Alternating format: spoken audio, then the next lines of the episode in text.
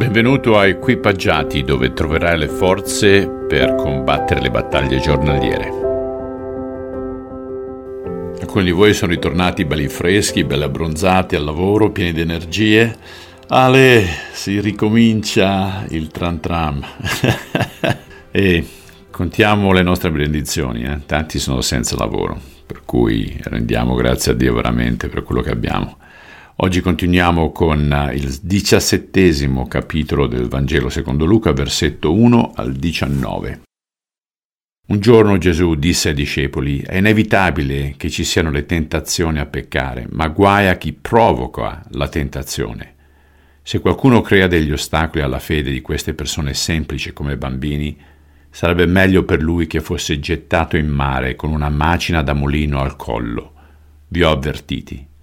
Rimprovera tuo fratello se pecca, ma perdonalo se si pente, perfino se sbaglia sette volte al giorno ed ogni volta viene a chiederti perdono, tu perdonalo.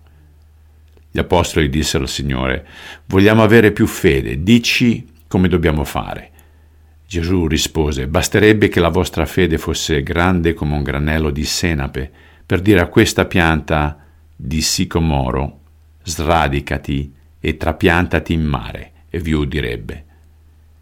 Quando un servo torna a casa dopo aver arato o aver pascolato il gregge, non viene invitato dal suo padrone a mangiare, anzi, prima di mettersi a tavola, dovrà preparare il pranzo per il suo padrone e poi glielo servirà. Quel servitore non viene neppure ringraziato perché sta semplicemente facendo il suo dovere. Questo vale anche per voi. Quando avete fatto tutto ciò che vi è stato comandato, dovete dire siamo soltanto dei servitori. Abbiamo fatto semplicemente il nostro dovere.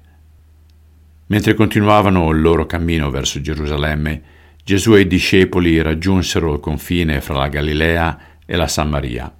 Mentre entravano in un villaggio, gli si fecero incontro dieci lebrosi che, dopo essersi fermati ad una certa distanza, cominciarono a gridare Gesù, Signore, abbi pietà di noi.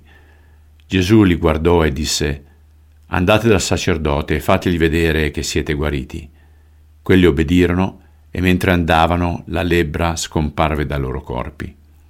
Uno di loro tornò indietro da Gesù gridando Gloria a Dio, sono guarito.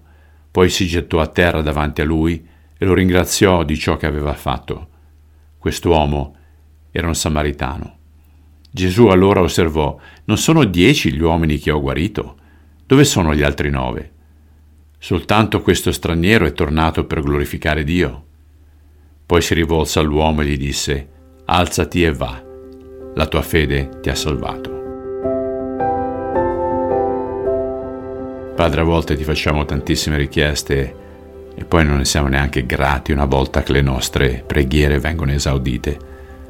Aiutaci sempre ad essere riconoscenti. Te lo chiediamo nel nome di Cristo. Amen. Carissimo, carissima, ti auguro un buon resto di giornata e ci sentiamo domani. Ciao.